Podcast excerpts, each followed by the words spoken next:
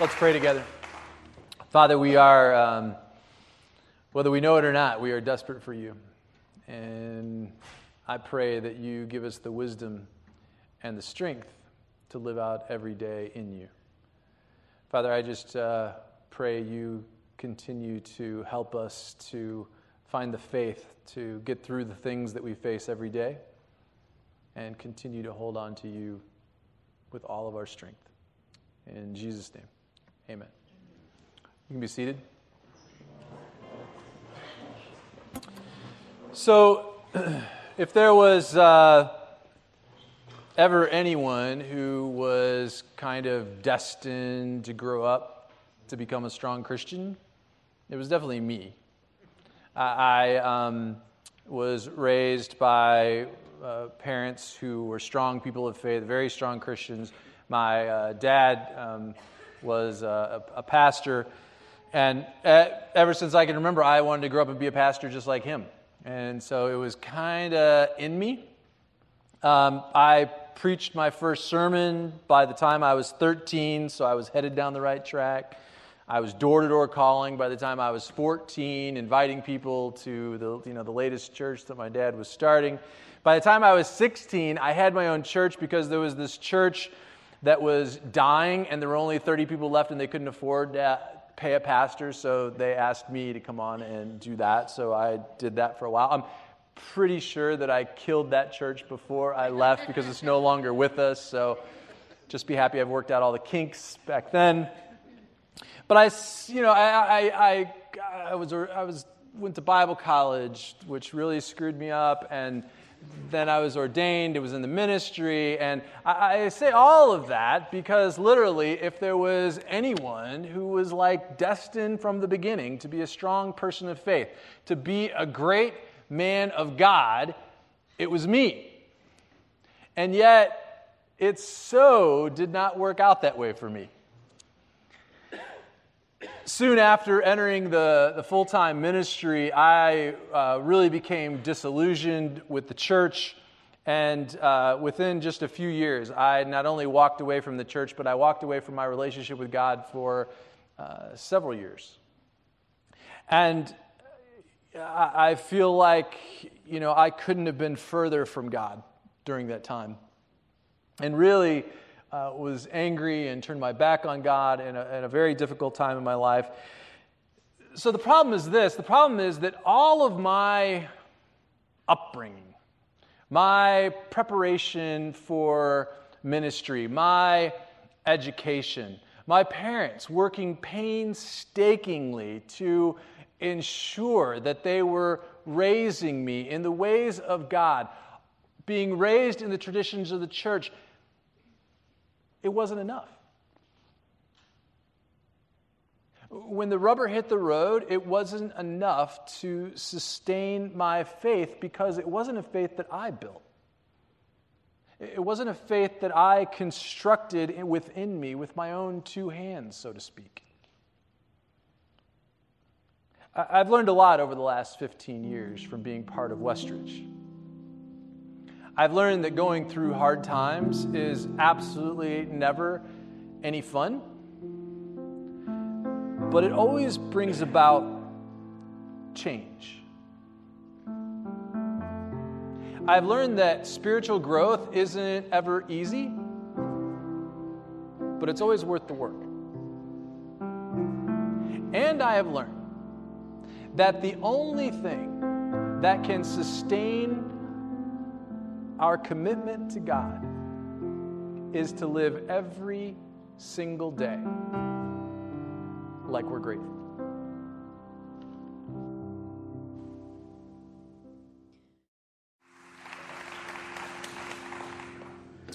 So, we are uh, in the middle of this uh, series that I think the unedited name is 15 Lessons I've Learned Over 15 Years of Being Part of Westridge but that was too long to put in the program, but that's really what it is. And um, so, uh, you know, we, we celebrated our 15 year uh, anniversary as a church a couple weeks ago, and uh, it just put me into a time of kind of reflection, and I'm getting older and, you know, more sentimental, and so this is my sentimental series. So I want to begin by uh, reading from 2 Corinthians uh, chapter 4, starting with verse 16, which I think is a, uh, a critical verse uh, for us this morning and um, one that the Apostle Paul wrote. And he says, Therefore, we do not lose heart. Though outwardly we are wasting away, yet inwardly we are being renewed day by day. It seems that we've caught Paul in the middle of a conversation here because that verse begins with the word therefore. Now, what you always need to remember about the Bible is sometimes we have the tendency to pop a verse out of context and we read it and we interpret it however we want. But really, we have to keep verses in the context of the rest of the scripture. So we have to read kind of what's before and what's after so we can really understand what the heck it's saying. So, in the verses previous, Paul has just been talking about how no matter what happens to you in this life, no matter what you have gone through or what you have to endure, at the end of the day, if you've given your life to God, God's got your back. He'll take care of you. And then he comes into his thesis statement in verse 15. He says, and this is like the point of everything he says, so that the grace that is reaching more and more people may cause thanksgiving to overflow in all of you. Thanksgiving or living a life of gratitude is absolutely foundational to the Christian life. But we'll get more into that a little later. But then he says, therefore, which brings us to lesson number eight. Live every day like the person God created you to become. Therefore, we do not lose heart. That phrase that he uses there means don't become empty. Don't let your heart become void of the Spirit of God. Don't lose your faith. You ever feel like you're just dry and empty and dead? And you've just kind of surrendered yourself into believing that this is it? There really isn't anything more. It's just the way life is, and so I might as well accept it. And slowly you become somebody who is cynical or blase or just hopeless about everything. I think that in this passage, Paul is saying, hey, you don't have to settle. Life doesn't have to be that way. There's a whole nother perspective out there if you could just open your eyes and see it. And he goes on and says, even if it feels like you're wasting away, there really is something more because inwardly we are being renewed day by day. It's almost like the idea that there is this kind of progressive renewal that is occurring inside of you that matches step for step with the process of your physical deterioration. That somehow, the more I'm falling apart physically, the more I get it together spiritually. For instance, this year was a big year for me because I slipped over the halfway point and I turned the big 45 this year. And, and as I'm reading that passage, and things happened this year. And, and as I'm reading that passage, I'm going, you know what? Dude, that's true. Like, you really are wasting away. I look in the mirror and it's like I, am uh, I'm not the person that I was, you know, 20 years ago or 15 years ago, even when I started the church. I'm kind of looking kind of old, a little saggy. I get out of bed, I'm a little achy. I mean, look at this. I, have always prided myself on 2020 vision. This year, 45, right there. Dude. Yeah, I'm in. Yeah. It, it, it's ridiculous. I, I can't hear anything. And I think the saddest part is every single day, every day, I lose just a little bit more of my hair. 15 years from now, I promise you, I will be standing up here with a waxed skull in front of you, shining, beaming. Uh, my only hope is that there is something more going on on the inside than meets the eye because on the outside, it sure enough ain't pretty. And I have to tell you that while I am wasting away, while I am falling apart like never before, I have never, ever been in a better place in my life. I, I have never experienced such a sense of peace, such a contentment where I just feel a calmness about where I'm at, a wisdom that I've never had before that Sometimes I make decisions that even shock myself. I feel like I'm just now starting to hit my stride with God, like there is on the inside this thing going on, and I could almost call it my own little personal revival of the soul. Any of you ever grew up in a church that held revivals? Yeah, what is this? Nobody in first did either. That's like ridiculous, you people. There's no Baptist in the room? So let me just explain this to you. So, what happens is every year, you bring in a big name preacher, and the preacher gets up, and for like every night for a week, he preaches these hell, fire, and brimstone messages that are designed to just one thing to scare the hell out of you. And people are so scared by the end, people are coming forward in droves. And it doesn't matter whether you committed your life to Jesus before. I'm committing again and again every night. You're just jumping up, and you know, it, it, it's, it's unbelievable. But what Paul is talking about in terms of the being, the renewal that he's talking about is about a revival of our souls that is born out of an attitude of an, a gratitude for what God has done for us, not out of fear. Putting the fear of God in somebody is not going to cause them to stay in a committed relationship with Jesus Christ. It may scare them enough to break some bad habits or to be a good person for a while until the fear wears off, but it's not enough to sustain your faith. Instead, he's talking about a, renew- a renewal that comes from the inside out. In the Greek text, when you take that word to renew, it has the idea to be changed or to make new from the inside out. Not from some external factor like fear or guilt or tradition or ritual. It's from the inside out that something is occurring inside of you, that there is a change that is occurring inside of you that causes you to be different on the outside. And it's really alluding to this kind of big, long biblical word called sanctification, which is another way of saying that when we allow God into our lives, He comes in and changes us into this person He wants us to become. That somehow, the older that we get in our relationship with God, the more like Jesus we become. And we become this person who has a greater sense of peace somebody who isn't as affected by the small stuff, somebody who loves more and gives more and has a greater sense of joy. That we're becoming this person that we are closer to God than, than we ever even imagined possible, and doggone it, people like you. People like hanging out with you because there is this maturity and this strength and this wisdom and this depth about you that people have never seen in you before. And people are attracted to that and want to hang out with you. So when you look in the mirror and you start seeing all these little lines that are occurring, and you feel achy when you roll out of bed in the morning, just know that as we are outwardly deteriorating, we don't have to be discouraged because on the inside, there is some cool stuff going on in my life, and God is doing His thing in me.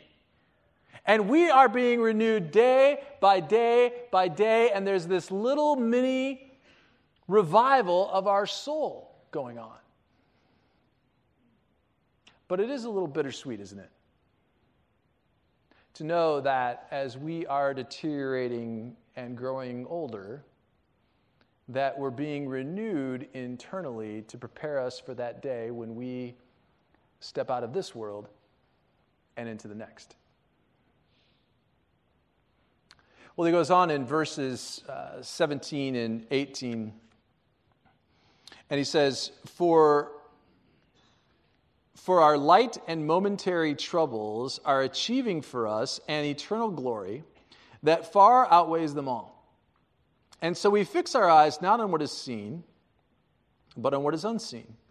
For what is seen is temporary, but what is unseen is eternal. Which brings me to lesson number nine live every day like God's got your back. No matter what you're going through, no matter what you face, no matter what hard times you have to endure, live every day like God's going to get you through it. Now, if anybody could talk about hard times, it was the Apostle Paul. He was beaten up, put in prison for his faith, he was left for dead. This guy had a hard, hard life. And he's saying that we have to gain a different perspective about the hard times in our lives. We get our eyes so focused down here on all the obstacles, all the problems, all the stuff that we face in our lives that we see life down here instead of being able to lift our eyes up and see beyond the problems, see beyond the hardships, and have this different perspective. You know, the Bible never blows any smoke about how difficult this life really can be. And anybody who says the Bible promises that, you know, life is going to be great and pain free because you're a Christian isn't reading the same Bible that I'm reading. But it's also very truthful when it makes statements about our light and momentary troubles because it is just that, isn't it? Most of the time, most of the things that we face are temporary, even though while we're in it, it may feel like it's forever getting through it. But what happens is that through all the hard times that we go through in this life, that they're actually helping us to achieve this, what the Apostle Paul refers to as this eternal glory. In other words, this eternal perspective where we can see beyond the problems, see beyond the things that hold us back in this life, and have a bigger view, a bigger perspective of what life's all about. Because when we go through hard times, things happen. Enduring hard times create in us a maturity and a depth that does make us less shallow because we've been through these things. When we look back on hard times, many times we can see where God's hand was upon us. Getting through the times of pain in our lives cause us to become closer in our relationship with God because it forces us to strengthen our faith in those times. I can honestly say that over the last 15 years, I've done some pretty stupid stuff. I've done some things that I regret. I've gone through hard times that were no fault of my own. But I had to walk through some very painful times, and I can honestly tell you this I wouldn't trade any of it for anything. I never want to go back into those things, and I never want to go back and have to walk through all of that. But I wouldn't trade it because what I have been through has made me who I am today.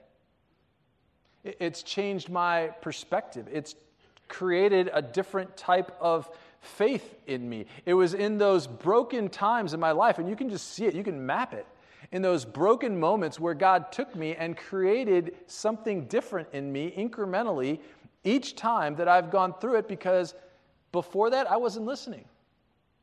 It was in that broken time that he was able to get through and to make a difference in my life. And in those times, he makes us different, better, stronger, grateful. Which brings us to lesson number 10 live every day like we're grateful. Gratitude is foundational to the Christian faith. There's a great story in the New Testament that I think gives us a really powerful image of what it looks like to live with a sense of gratitude. And in the Gospel of Luke, chapter 17, starting with verse 11, it says, Now he was on his way to Jerusalem and Jesus traveled along the border between Samaria and Galilee. As he was going into a village, ten men who had leprosy met him. They stood at a distance and called out in a loud voice, Jesus, Master, have pity on us. Well, they stood at a distance and yelled at him because they had leprosy. And if you had leprosy, you were somebody who had this disease that was just the worst disease you could possibly have. You were a social outcast. Your extremities were rotting and decaying. And at that time, they thought um, leprosy was highly contagious. And so you had to go and live in a leper colony with all the other lepers and, and be completely separated from the rest of society so nobody else caught what you had. You, you traveled in groups with uh, other lepers and you had to keep your face covered at all times. And if you came down the street and you saw somebody walking near you, you had to yell out, unclean, so that that person, if they were coming near you, could go across the street and completely avoid any contact with you. It was a very sad, lonely, miserable existence that makes most of our problems look not so much like a big deal. So these 10 lepers who were walking down the street together, bound by nothing more than their disease, somehow all started yelling at Jesus for him to heal them. And so in verse 14 it says, When he saw them, he said, Go and show yourselves to the priests. And they went and they were cleansed. So with one fell swoop, Jesus heals this entire group of 10 people, all at the same time. And it says they immediately they were cleansed. I can't even imagine what it must have been like to look down at their nasty, decaying skin and see that literally clearing up. Or, or to look down at their hands and to realize that they had been completely healed. It goes on in verse 15. It says, One of them, when he saw he was healed, came back praising God in a loud voice. And he threw himself at Jesus' feet and thanked him. And by the way, he was a Samaritan. It's interesting to note that the Samaritan people and the Jewish people, which were the people of Jesus, didn't much like each other. We also have an understanding that they weren't very uh, strong people of faith either. And so we get the impression while most of the rest of that group were part of Jesus' people, it was this one Samaritan who comes back and thanks Jesus. Well, in verses 17 and 19, it ties off and it says, Jesus said, Were not all ten cleansed? Where are the other nine? Was no one found to return and give praise to God except this foreigner? And then he said to him, Rise and go, for your faith has made you well.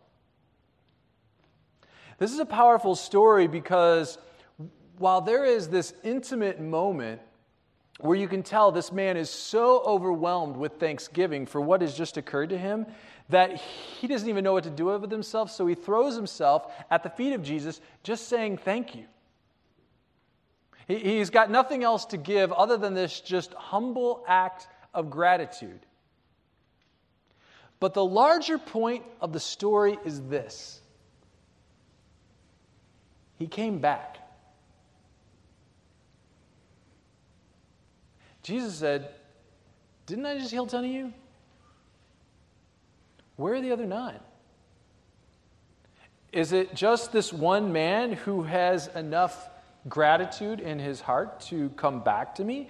Well, it certainly seems that Jesus is moved by this man's kind of overwhelming thanksgiving for the change in his condition. It also seems that maybe he's just a little annoyed that there was only one out of ten who felt any kind of gratitude at all enough to come back and say, Thank you. Look, I, I don't ever want to be one of the other nine. I don't ever want to be somebody who doesn't come back, who isn't thankful and grateful, who doesn't live my life with a sense of, of gratitude. I want to always be that person that remembers to come back and fall at the feet of Jesus.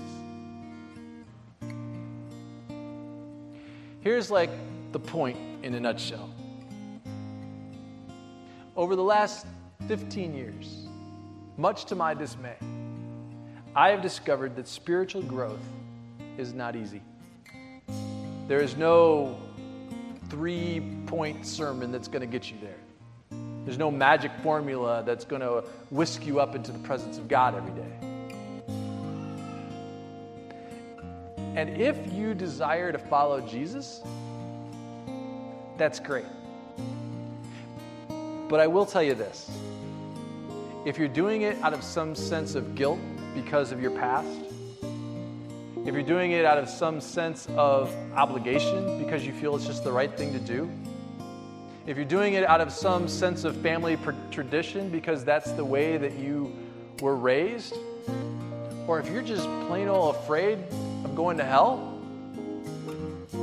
that is not enough to sustain your faith in God. All of my parents' belief, all of the way that I was raised, when the rubber hit the road, was not enough to keep me close to God. Spiritual growth is dynamic and messy and a whole lot of work. And the only thing that will move us into a strong, committed, sustainable relationship with God is gratitude. Living our lives with thanksgiving. Because it's only when we realize just how dark was the darkness that we were in before we met Jesus, just how lost we were before God came into our lives. When we can look back and we can see in the hard times, we can see God's hand on us and we can see the growth that we experienced in those moments. We may not have anything as visibly horrific as leprosy, but we can certainly remember just how deeply God healed us from our past. And when we get that, we can then fully grasp just how incredible is the love of God, just how incredible is the grace of God. And all of a sudden, we remember. And we turn around and we go back and we fall at the feet of Jesus and just say, Thank you. And now, you want to live the rest of your life not out of a sense of guilt or obligation, but you want to do the things that God wants you to do because you're just so grateful for what He has done for you.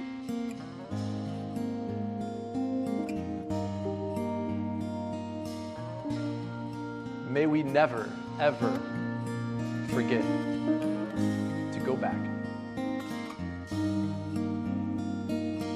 and fall at the feet of Jesus and to live every single day of the rest of our lives like we're grateful.